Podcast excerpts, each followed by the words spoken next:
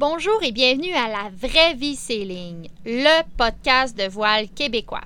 Présenté par la Belle Vie Sailing, une école de voile en Gaspésie l'été et dans les Caraïbes l'hiver. Je me présente, Marie-Pierre, et je suis présentement en compagnie de mon copain, capitaine, mangeur de ramen préféré, Adrien. On enregistre aujourd'hui depuis notre voilier Gros Loup aux Bermudes. On vous propose nos aventures vécues lors de notre traversée en 2019 de la Gaspésie jusque dans les Caraïbes. On vous propose ces aventures sur quatre épisodes, mais pour cette première, on va se rendre jusqu'à Halifax. Vous allez voir des aventures, on en a quelques-unes pour vous. Bonne écoute!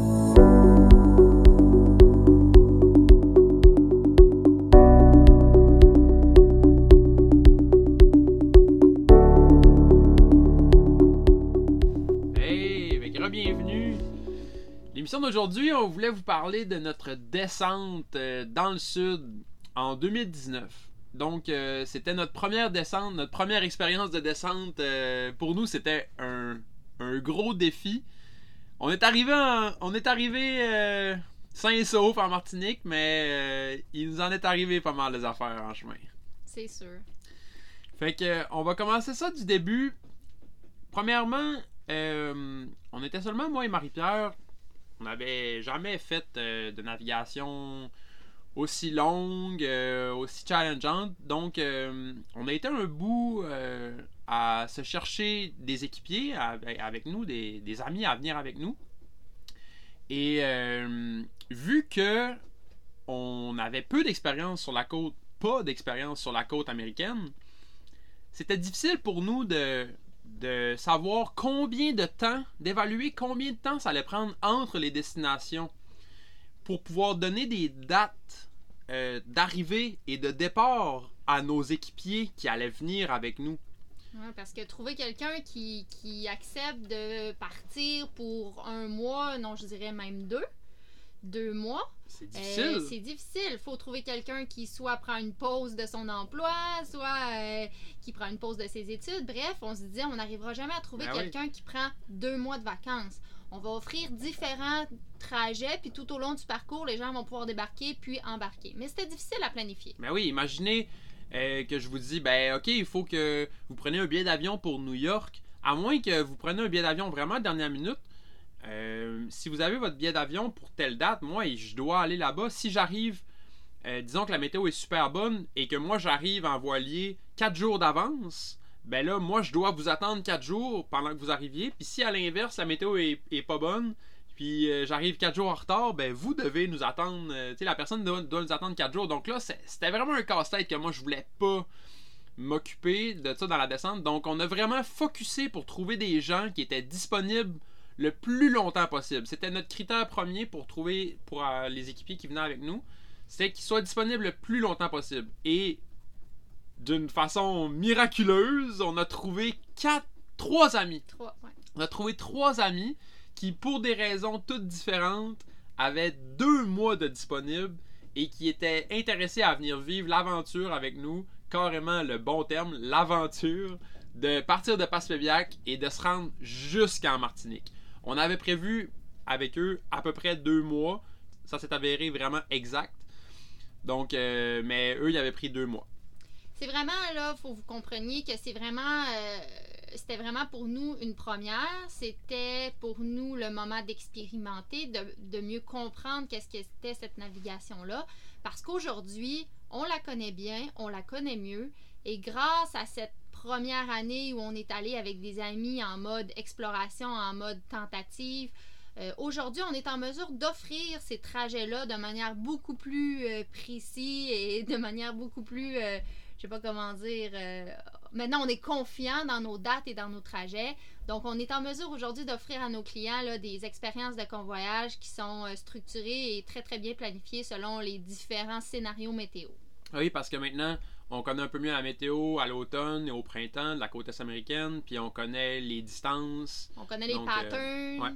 Quelque chose qui était important pour notre descente, c'était de choisir la date de départ. Tout l'été, je m'étais, euh, j'avais commencé à penser à ça, quelle date on part. Une des contraintes qu'on avait dans notre descente, c'était la fameuse date du 1er novembre euh, des assurances. Donc, la date du 1er novembre, pour ceux-là qui connaissent pas ça, c'est que les assurances nous interdisent de dépasser une, certaine latitude, euh, donc euh, une, zone nord-sud, mettons, on peut pas aller plus au sud qu'une certaine zone avant le 1er novembre à, cause des risques des ouragans. Cette zone-là se retrouve à peu près au niveau du Cap Hatteras. Donc la ville, ça c'est en Caroline du Nord. La ville la plus au nord, juste après euh, c'est Norfolk, la grande ville où les- la plupart du temps les marins arrêtent pour attendre cette date-là du 1er novembre. Donc, moi ce que j'ai fait, j'ai calculé à peu près combien de temps ça allait nous prendre nous rendre à Norfolk de Passepébiac. Ça m'a donné à peu près un mois. Donc là, je me suis dit, parfait, on va partir à peu près autour du 1er octobre. Le Parce que- calcul est simple. le calcul est simple parce que moi, ce que je voulais pas non plus, c'était partir, disons, le 15 septembre ou le 1er septembre, puis arriver à Norfolk le 10 octobre, puis là, avoir trois semaines à tuer là-bas. Parce que moi, il y a des gens qui m'ont dit, d'expérience, que oui, t'es dans le sud, là. Euh, tu t'es pas non plus euh, dans les Caraïbes, mais t'es plus au sud que le Québec, fait qu'il fait plus chaud qu'au Québec. Mais il y a des gens qui m'ont dit le 1er, le 2, le 3 novembre, dans les dates qu'on part, il peut faire très froid à Norfolk. Il y a des gens qui m'ont dit la, la nuit, ça peut tomber à 5-6 degrés. Là, donc, euh, oui, il peut avoir des journées chaudes, mais il peut avoir des journées froides. Donc, tu veux pas être pris là euh, Mhm. deux semaines euh, à attendre juste ta date météo. Là, ça fait pas de sens. Donc là, on a calculé nos affaires pour arriver pile poil sur Norfolk. Donc, ce qui nous donnait un départ autour du 1er octobre. Donc là, la date est, la date est prévue. Tout le monde me disait tout l'été Ah, tu pars le 1er octobre, tu pars tard. Euh, moi, dans ma tête, je me disais Ben, je vais pas partir trop tôt, là. Voyons donc, je vais pas aller. euh, On va attendre pour rien. je notre vais fois. attendre pour rien à Norfolk, là, voyons donc. Donc, nos trois équipiers nous rejoignaient à Passepébiac le 28 septembre, si je me rappelle bien. 28 ou 29. Je pense qu'il arrivait deux ou trois jours d'avance. Ça, c'est important parce que, bon, il fallait qu'ils s'approprient un peu le bateau. C'est important pour nous qu'ils s'installent, qu'ils soient confortables. C'est important pour nous qu'ils, euh, peut-être même, euh, sortir une après-midi ou un avant-midi avant de partir pour expérimenter euh, le bateau. Puis, ben, il nous restait une grosse partie, l'épicerie avant de partir. Donc, euh, faire l'épicerie, c'est compter une journée hein, parce qu'il faut la faire, mais il faut la stocker dans le bateau après. Ouais, donc il nous restait l'épicerie, il nous restait quelques travaux à faire sur le bateau. Pas des travaux, mais des préparatifs. Euh, donc, dans ces trois jours-là, on est allé faire une sortie de voile euh, pour que je présente un peu les systèmes euh, à tout le monde. On est allé, les, tâches qu'on avait à faire, il fallait qu'on change les mérillons entre la chaîne et l'ancre. On avait à installer la planche de quai, la planche sur laquelle on attache les jerrycans De diesel. de diesel et d'eau sur le, sur le bateau, sur le pont à l'avant. On avait euh, à faire l'épicerie. La, la chose qu'il fallait faire, en fait, on devait changer le presse-tout. Parce que le presse-tout, il y avait une petite fuite dans le presse-tout. Ça, Ok. c'est normal. Le- le- le- les presse étoupes ont une durée de vie. Juste pour euh, mettre en contexte, je vais utiliser euh, les mots simples pour ceux qui connaissent un peu moins la navigation. Le presse étoupe, en fait, c'est le joint ou la partie qui fait euh, le lien, L'étanchéité. l'étanchéité et le lien entre l'arbre de l'hélice, donc le, le gros tuyau qui joint l'hélice au moteur. Fait qu'il y a un gros tuyau qui joint l'hélice au moteur un shaft, un gros, euh, une grosse partie métallique qui rejoint l'hélice au moteur. Et comme le moteur est à l'intérieur du bateau, ben ce, ce bout de métal-là rentre dans le bateau. Il faut qu'il y ait un joint qui permet que Parce que ça l'eau... tourne. Ça tourne. Donc, il y a un joint qui permet que l'eau ne rentre pas. Et c'est un joint en plastique. C'est comme une... Je vais, je vais utiliser le mot bidule. Mais c'est une bidule ronde en plastique qui va autour de ce cylindre métallique-là qui tourne pour pas que l'eau rentre. Et ça, ça a une durée de vie parce que c'est en plastique et on doit le changer à tous les quoi? 4-5 ans. je crois. 4-5 ans. Bon, le, le nôtre était dit. Donc là, le nôtre était. Notre, notre presse étoupe, il fuyait un peu. Et de peine et de misère, en faisant des appels, on avait réussi à avoir la pièce de rechange, de presse étoupe de rechange, qui était difficile à trouver. juste avant le départ. Donc là, j'appelle des mécanos pour euh, leur demander un peu comment faire ça. Est-ce que c'est possible de faire ça dans l'eau? Le monde me dit non, le monde me dit oui. Finalement, quelqu'un me dit Ouais, ouais, y a pas de problème. En plus, l'ancien propriétaire l'avait déjà fait dans l'eau. Donc là, on se retrouve avec la, la situation que moi, j'ai jamais fait ça, mais que j'ai confiance que je suis capable de le faire. Une des choses qu'on doit faire, c'est de désaccoupler le moteur, le désaccoupler l'arbre de l'hélice du moteur le retirer un petit peu, ensuite démonter ça un petit peu, enlever le presse là ça va couler d'eau, puis remettre le nouveau presse le remettre, essuyer l'eau qui est coulée en dedans et reconnecter ça sur le moteur.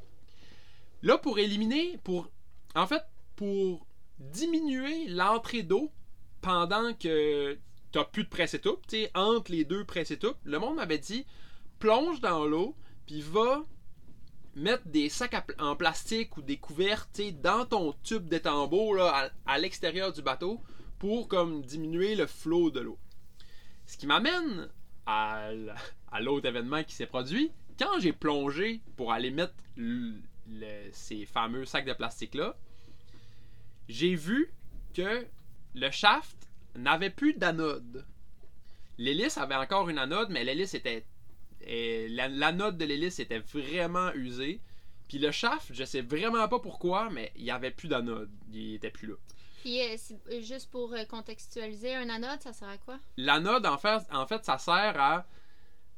c'est une pièce métallique d'un autre type de métal que du stainless ou de l'acier, qui était faite en zinc, que tu visses, dans le fond, collé sur ton shaft. Tu viens attacher autour. Tu viens l'attacher autour, coller, il faut que ça soit en contact. Et elle, elle va prendre la corrosion, si on veut, elle va s'oxyder avant ta pièce de métal que tu veux garder, donc ton shaft et ton moteur.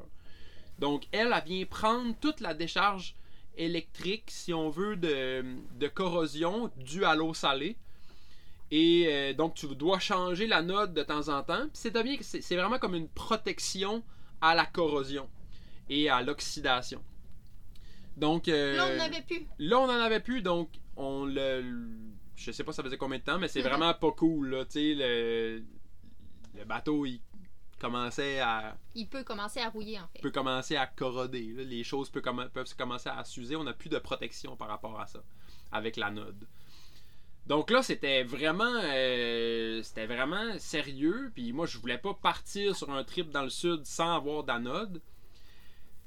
Ensuite de ça, ben, je remonte à bord. Ok, là, je vous, j'ai pas besoin de vous dire à quel point l'eau était froide. J'avais mon petit wetsuit, euh, genre 3, 3 mm de sport, tu sais. À la fin septembre en À la fin septembre en Gaspésie. J'ai pas resté longtemps dans l'eau. Et euh, finalement, j'essaye de, changer le principe tout, mais finalement, j'ai pas les outils pour le faire. Ça me prenait une grosse clé 36 mm, un gros ratchet 36 mm pour faire ça, puis j'avais, j'avais pas ça à bord. Donc, on remet le vieux. On, ben, en fait, j'ai, j'ai pas changé le principe tout, j'ai juste reconnecté le, l'arbre sur la transmission comme c'était avant. Donc, le, trans, le, le n'a pas été changé, mais la plongée dans l'eau nous a permis de voir qu'on n'avait pas d'anode. On n'avait plus d'anode. Donc le départ a été retardé. Euh, directement, j'ai appelé la boutique euh, de pêche à côté de chez nous qui s'appelle FIPEC. qui est vraiment cool parce qu'ils sont euh, fournisseurs du catalogue Straight Mickey. Puis eux, ils ont pu avoir les anodes en deux jours. Genre, je les ai appelés, puis ils m'ont dit Ouais, parfait. Deux jours après, ça arrivait. Fait que ça, ça a vraiment été.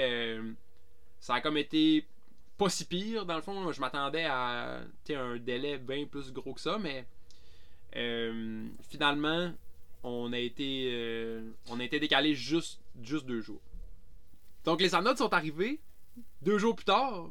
Là, il a fallu trouver quelqu'un pour aller les installer parce que moi, définitivement, avec mon avec mon, euh, mon petit wetsuit et mon peu de souffle que j'avais dans ce temps-là, euh, c'était vraiment pas assez. En plus, l'eau était trouble. On voit pas tant dans, l'eau dans la marina. C'était quasiment. En fait, c'était pas sécuritaire de le faire là, par toi-même. Ouais. Donc, euh, il y, a Nelson, le, le, commandant de la marina, qui est venu nous aider avec ses, bouteilles de plongée sous-marine. Euh, il est allé dans l'eau, il a installé nos. il a installé nos deux anodes. On, a, on en a profité pour changer la note de l'hélice aussi. Euh, il a fait un petit tour du bateau rapidement juste pour voir si tout était correct avec la, la l'hélice, euh, tout ça, le safran. Et ça, je vous dis, quand la journée où la node était prévue d'arriver, donc parce qu'on était déjà en retard sur notre horaire de 2-3 jours, euh, j'étais euh, assis sur le téléphone et j'attendais l'appel. Et dès que l'appel euh, est venu, je suis allée au magasin le chercher. En même temps, on appelle Nelson, qu'on remercie encore à ce jour de nous avoir rendu ce service. On appelle Nelson pour qu'il vienne l'installer. Et dès que Nelson sort de l'eau, là, imaginez, on est sur le quai, Nelson sort de l'eau, il a dit les anodes sont mis, tout est beau. Ben, on quittait le quai Ouais. pour notre descente La- officiellement. La fenêtre météo, là, elle était comme belle. Moi, je capotais parce que, tu sais, mon rôle en tant que capitaine, c'est aussi de gérer les fenêtres météo. Puis là, je regardais, je suis là, la fenêtre météo est là, la fenêtre météo est là, il faut la prendre. Puis, à- rendu au 1er octobre, là, à Gaspésie, il y en a plus beaucoup des fenêtres météo pour partir avec un vent correct. Puis là, les anodes ont été installées. On est parti de Passebiac à comme 2h30 de l'après-midi, là, 3h l'après-midi. Vers, donc là, ça m'amène vers notre premier passage. Donc, euh, pour partir de la Gaspésie, pour partir de la Baie des Chaleurs, en fait, il n'y a pas beaucoup d'arrêts quand tu veux partir vers le sud. Euh, Il y en a, mais c'est des, des détours, en fait. Si tu veux te rendre à Chandler, si tu veux te rendre à Percé, à Lance à Beaufils, c'est des détours, C'est pas, euh, pas vraiment sur le chemin. On aurait pu se rendre à Port-Daniel, mais c'était vraiment une petite navigation, c'était comme 4 heures. Là, si on veut faire du chemin, il n'y a pas beaucoup d'arrêts possibles avant, long- avant longtemps. Heureusement, on avait une belle fenêtre météo qui nous apportait. L'objectif était d'a- d'aller jusqu'à Summerside, à l'île du Prince-Édouard. Summerside sur l'île du Prince-Édouard, c'est du côté ouest. C'est dans le passage euh, entre le Nouveau-Brunswick et l'île du Prince-Édouard où il y a le pont de la Confédération. Donc c'est juste avant le pont de la Confédération, mais c'est du côté de l'île du Prince-Édouard. C'était une navigation de, si je me souviens bien, une trentaine d'heures. Donc ça, on est arrivé euh, juste avant le coucher du soleil à, à Summerside. Donc, on part de Passebiac. La, la fin météo était vraiment superbe pour le, le départ. On avait un beau vent d'ouest qui nous soufflait vent arrière vers euh, la- l'embouchure de la, de la baie des Chaleurs. Mais comme je vous disais, on n'avait pas besoin de vous dire qu'il faisait froid. hein. On était habillés, on a des vidéos de ça, on était habillés comme des ours. On avait toutes nos couches à bord. On avait toutes nos couches sur nous, excuse. Puis euh, Il y avait du chauffage il à devait bord. faire 10-12 degrés. C'est une comme Adrien dit, c'est une navigation de 30 heures. Donc, en partant, les équipiers euh, et nous-mêmes, on devait planifier une navigation de jour, mais une navigation de nuit. Euh, aussi, on n'a pas beaucoup parlé de nos équipiers, là, Arnaud, Claudia et, euh, Marc-André. et Marc-André qui nous accompagnaient, des amis, des amis super, des marins aussi super. Ils étaient tous très novices dans la voile, comme, comme moi. Euh, Il y a peut-être Marc-André là, qui avait fait quelques cours Ouais. là, avec les Glénats. Mettons, était Marc-André était jaune, puis euh, Arnaud et Claudia étaient verts. avec moi qui était vert aussi. Puis hein, Marie-Pierre que- était vert parce que cet été-là, Marie-Pierre avait passé, je vais dire, peu de temps à bord parce qu'elle travaillait. euh, ben pas à bord parce que tu dormais à bord, mais je veux dire peu de temps en navigation pendant l'été parce que tu travaillais, c'était en restauration tout l'été. En fait, il y a beaucoup de sorties, ben, principalement cet été-là, toutes les sorties euh, avec l'école de voile que j'ai faites, j'étais tout seul. Donc, euh, on, on était très débutants et là, on se lance, imaginez-vous donc, on part, on quitte le quai, on le voit partir au loin, puis euh, on part pour les Caraïbes, non, rien de moins. Et là, on s'aventure sur une navigation nuit. Moi, c'était la Ta deuxi- deuxième. Moi, la deuxième que j'expérimentais. Moi, c'était peut-être ma quatrième navigation de nuit, là, tu sais, c'était vraiment nouveau, même pour moi. Mais ça s'est super bien passé. Ouais, fait que là, la, la nuit arrive, on est en avant de, l'île Miscou, et là, il y a plein de bateaux. C'est, il y a des bateaux de pêcheurs, je me rappelle, il y a des bateaux de pêcheurs partout. Puis là, si on fait une petite parenthèse, parce qu'on a oublié de parler de ça, j'avais décidé en tant que, que skipper de gérer les chiffres de nuit euh, comme ça. Donc moi, j'étais hors des chiffres de nuit et euh, les équipiers, vu qu'ils étaient quatre, euh, avec peu d'expérience, ben j'ai fait des équipes de deux. Donc là, Marc-André qui était jaune, je l'ai mis avec Claudia.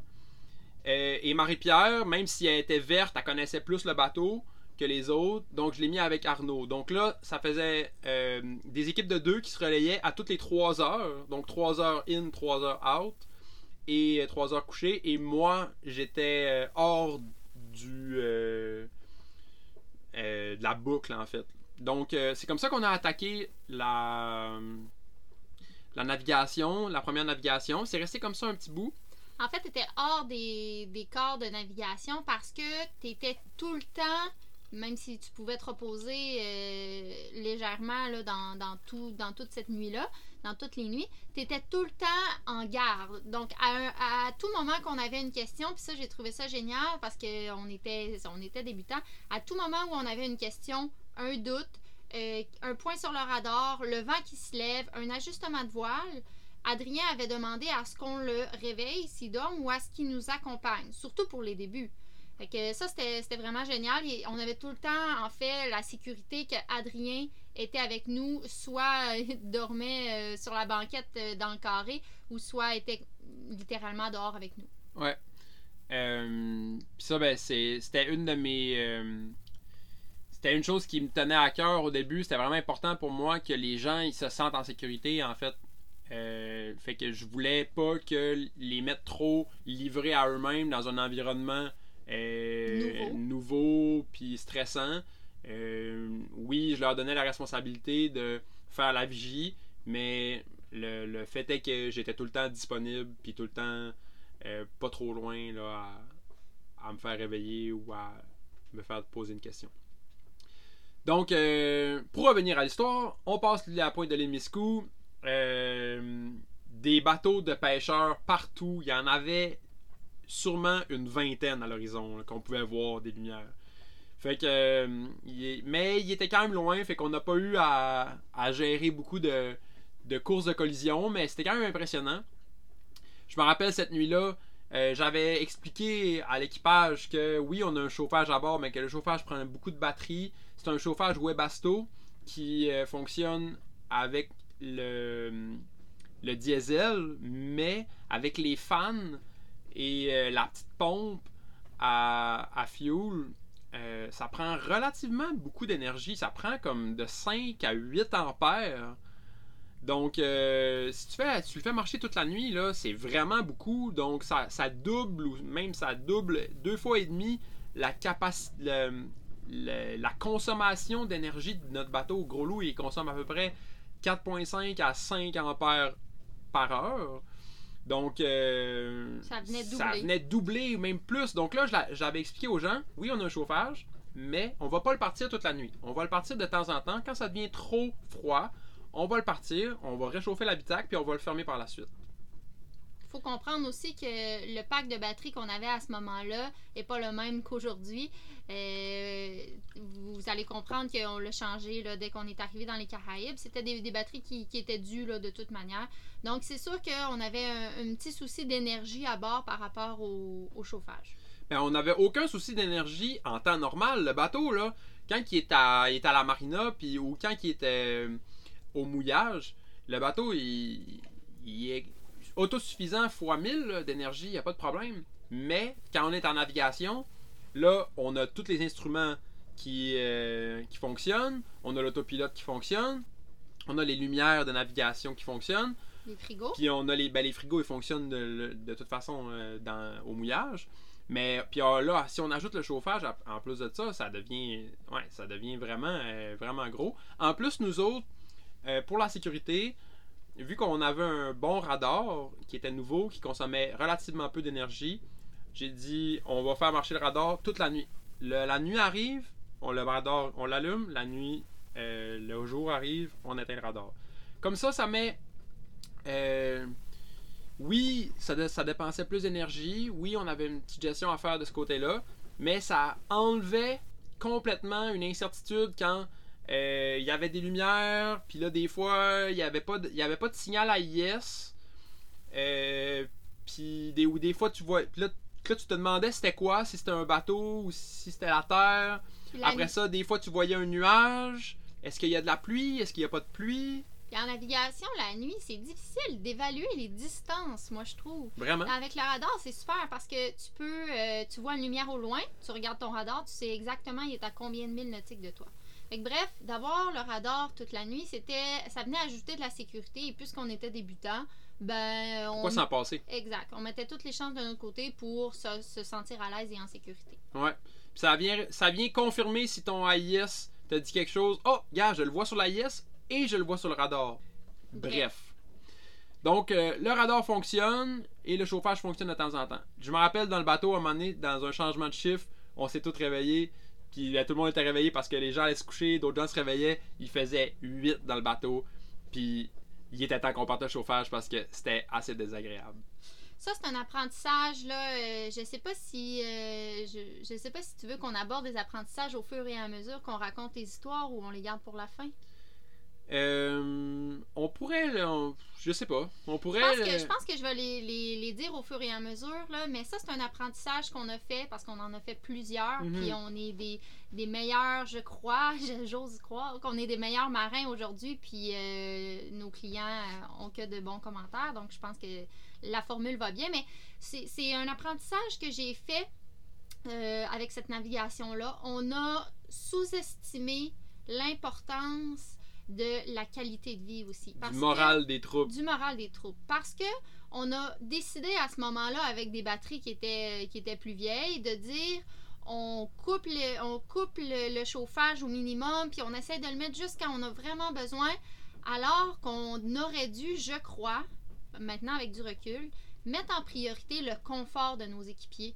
Parce que, euh, en plus de vivre une nouvelle aventure, en plus de vivre des moments stressants, si euh, l'environnement dans lequel tu es est pas euh, à son max avec une belle température, des, des bonnes bouffes, euh, des, des bons moments entre amis, puis de la place pour s'amuser, puis, être confortable, ben ça vient jouer sur le moral des troupes, comme Adrien dit, puis ça vient jouer sur le moral de tout l'équipage. C'est vraiment important. Puis pour faire suite à cette parenthèse-là, là, euh, sais, puis j'en ai parlé avec plusieurs autres capitaines par la suite.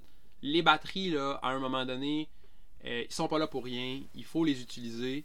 Puis oui, dans la vie normale, quand je suis au mouillage, quand je suis à la marina, euh, je veux pas faire descendre mes batteries trop. Puis j'aime ça qu'ils qui descendent pas en bas de ah moi mes batteries descendent jamais en bas de 12.5 puis moi mes batteries descendent jamais en bas de 90% ok cool mais quand t'es en mer là tu utilises tes batteries puis c'est pas grave s'ils descendent un peu plus bas que d'habitude puis c'est pas grave s'ils descendent euh, en bas de 12 pendant deux nuits tu sais là tu les utilises puis c'est le confort des gens puis à la limite c'est une sécurité aussi parce que tu dors mieux il faut les utiliser. C'est à la limite, tu vas les changer six mois d'avance, Ouais. mais ça sert à rien d'avoir des batteries et puis de pas les utiliser. Puis pour revenir, euh, revenir à cet apprentissage-là, si c'est pour être obligé de changer mes batteries quand je vais arriver dans les Caraïbes, mais que mon équipage va être au chaud tout au long, ben c'est ça qui va arriver. Je vais aller changer mes batteries.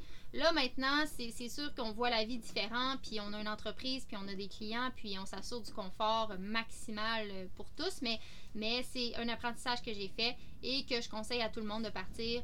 Privilégier le confort à bord de vos équipiers et la sécurité. Ça, c'est vrai. Alright, fait que là, on continue. On est encore dans la première nave, parce qu'il s'en est passé des affaires dans la première nave.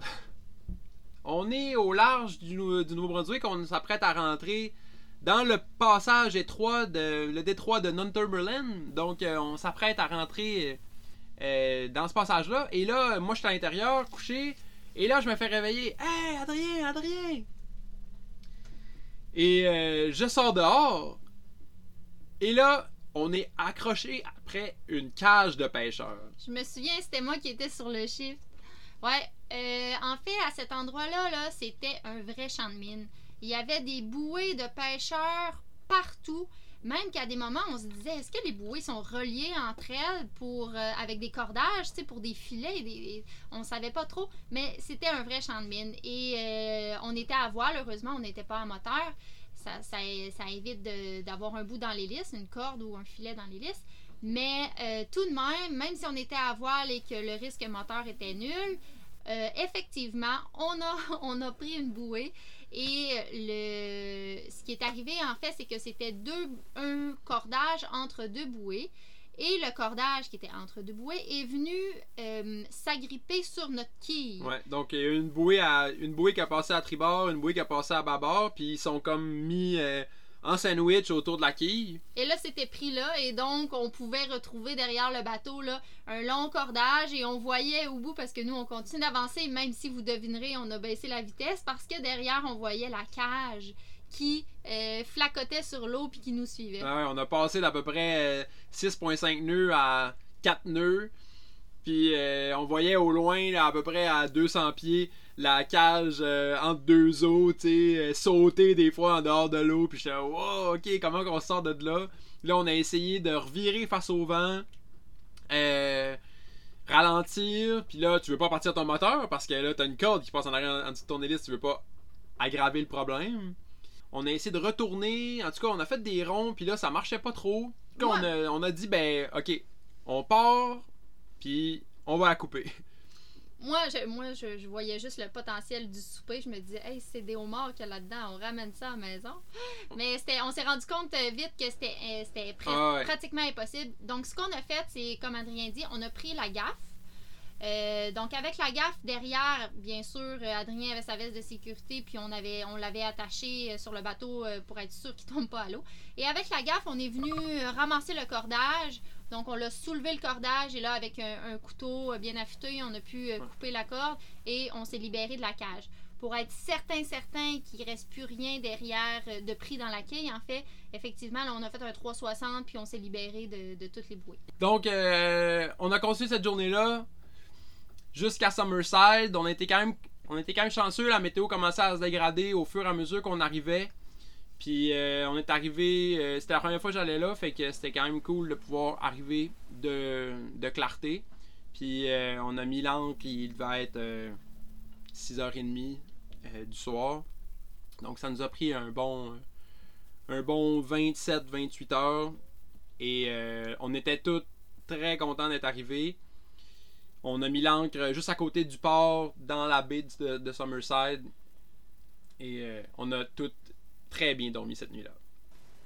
On s'est réveillé à Summerside le lendemain matin, puis c'était vraiment une belle journée. On avait euh, prévu une journée off, en fait, cette journée-là. Euh, potentiellement aller à terre, visiter la ville on venait de se clencher une, navigation de nuit, donc euh, on voulait prendre une petite journée pour profiter. Donc on se réveille et euh, on met le dinghy à l'eau. Je descends dans le dinghy et là, je remarque que le coupe-circuit du dinghy est brisé. Le coupe-circuit, c'est la petite pine rouge dans laquelle tu mets la clé. Elle, il n'y en a plus de petits champignons rouges. Tout est, tout est revolé. Fait que je me dis, bah, ben, ça doit, ça doit être parce que je sais pas trop, je connais pas ça. Fait que j'essaie de partir le dinghy. Pas possible de partir le dinghy. Pas possible de partir le dinghy. Juste rien à faire. Fait que là, euh, on se dit, ben, ok, qu'est-ce qu'on fait? On va-tu à terre? Euh, à rame? à la rame. Est-ce qu'on est-ce que Gros Loup peut rentrer à la marina là Parce qu'à chaque fois, faut s'assurer que Gros Loup euh, rentre dans la marina. Donc, euh, on appelle la marina, on appelle le port, on n'a pas de réponse. Donc là, euh, ça... Excuse, juste si euh, les gens, c'est le premier podcast qui écoutent, faut s'assurer que Gros Loup rentre dans les marinas du fait qu'on a 8 pieds et demi de tirant d'eau, donc de profondeur. Puis, c'est pas tous les marinas qui, qui, peuvent accepter un bateau avec un, aussi gros tirant d'eau parce qu'il faut s'assurer de ne pas cogner dans le fond puis de ne pas s'échouer. En fait. Exact. Rapidement, après une discussion euh, avec l'équipage, on a décidé de laisser tomber Summerside et euh, la météo était bonne, donc on remballe le dinghy et on repart immédiatement. Il était, si je me rappelle bien, midi, une heure d'après-midi. On a dit let's go, on s'en va, puis on refait une autre navigation de nuit. Donc tout le monde était craqué et euh, faut comprendre aussi que le monde était craqué d'aller vers le chaud. Hein, parce que plus on naviguait euh, rapidement, plus on attendait, plus il faisait froid. Plus on naviguait rapidement vers le sud, plus on pouvait atteindre des températures qui étaient potables. Donc là, euh, on a fait une navigation de Summerside jusqu'à Arichat. Arichat, c'est une petite île en Nouvelle-Écosse. Donc, cette navigation-là, on avait encore une super belle fenêtre météo, du vent de- du nord, donc euh, à peu près dans les 20-25 nœuds. Le vent tombait un peu là, au milieu de la nuit, on, avait une portion à faire à moteur, mais rien de tout ça euh, qui était dérangeant. Donc on est parti, euh, vent arrière comme je le disais, on avait le génois seulement, et on naviguait dans le détroit Northumberland. Il y avait surprenamment moins de bouées, si je me rappelle bien, plus au sud. C'était quand même vraiment impressionnant. Te rappelles-tu quand on a passé en dessous du pont de la Confédération Ouais. au portant avec la houle C'était vraiment, euh, c'était vraiment quelque chose. On a des photos de ça. C'est le ciel bleu. C'était vraiment ça. C'était un beau moment. On a, on, a continué tout le long de la côte euh, de la, Nou- de la Nouvelle-Écosse.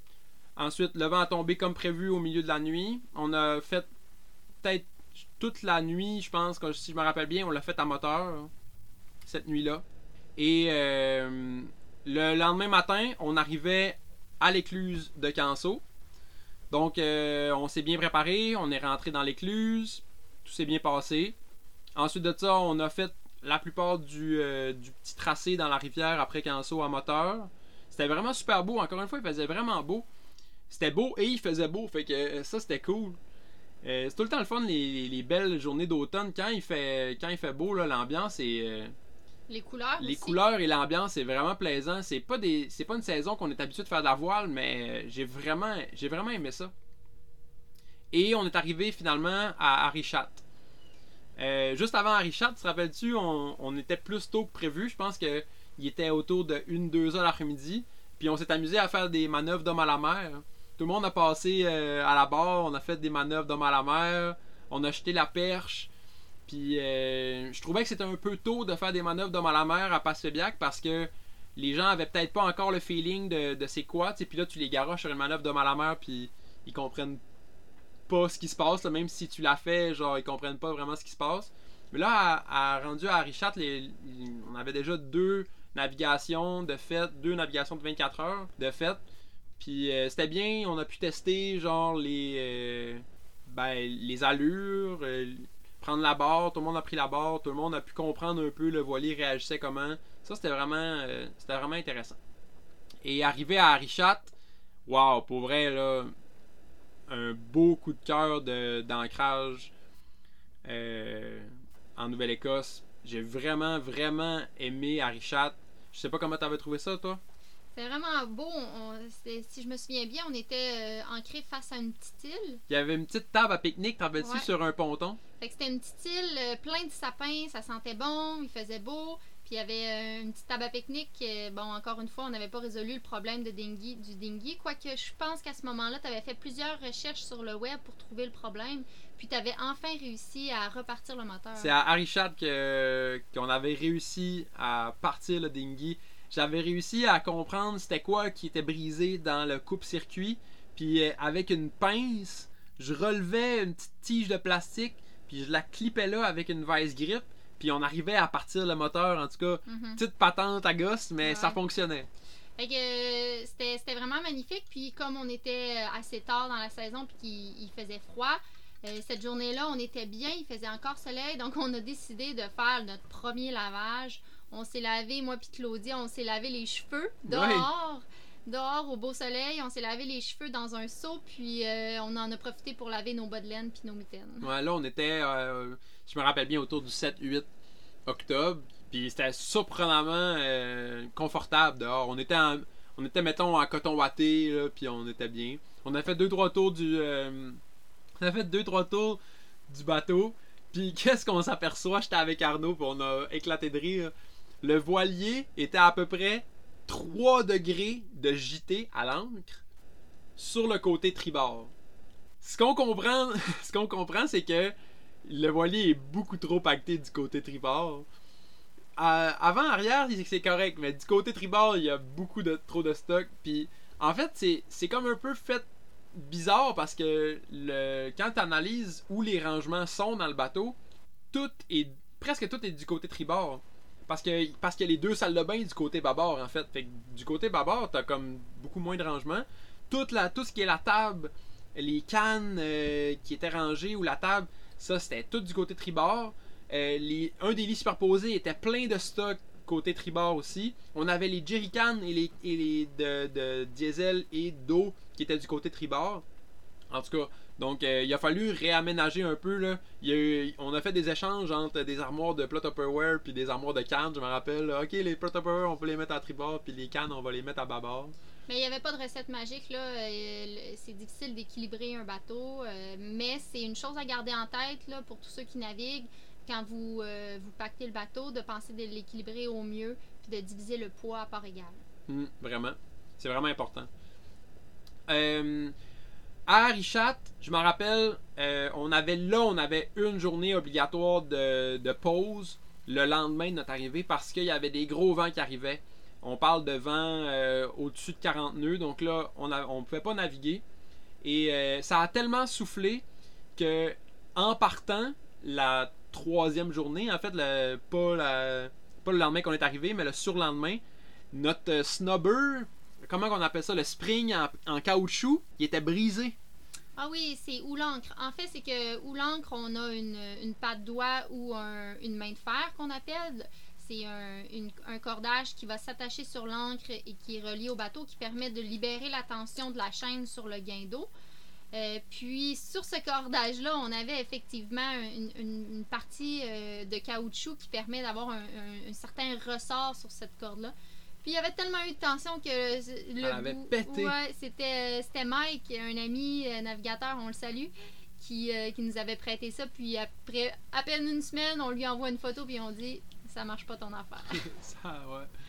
Donc, euh, le surlendemain, on parle à peu près le 10 octobre. On part pour une autre navigation de 24 heures pour se rendre à Halifax. On avait encore une belle fenêtre météo.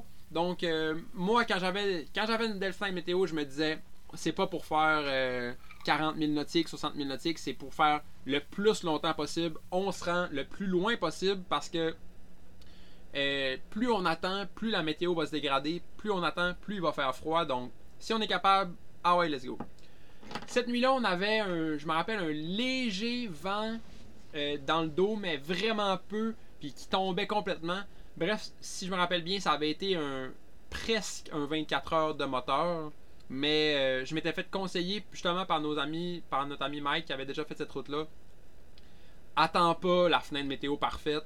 Si t'as une fenêtre météo, que c'est une fenêtre météo de moteur, prends-la. Parce que si t'es trop piqué pour tes fenêtres météo, puis t'attends tout le temps le 15 nœuds au travers ou le 20 nœuds vent arrière, ça se peut que t'attendes longtemps, puis tu vas laisser passer des fenêtres météo de moteur, puis finalement, t'en auras plus, ça va juste être du gros vent d'en face, ça va juste être du 40 nœuds hivernal. Donc, euh, c'est ce qu'on a fait, puis ça a été un bon conseil parce qu'on a avancé au bon rythme, on a avancé selon l'horaire, puis tout allait bien.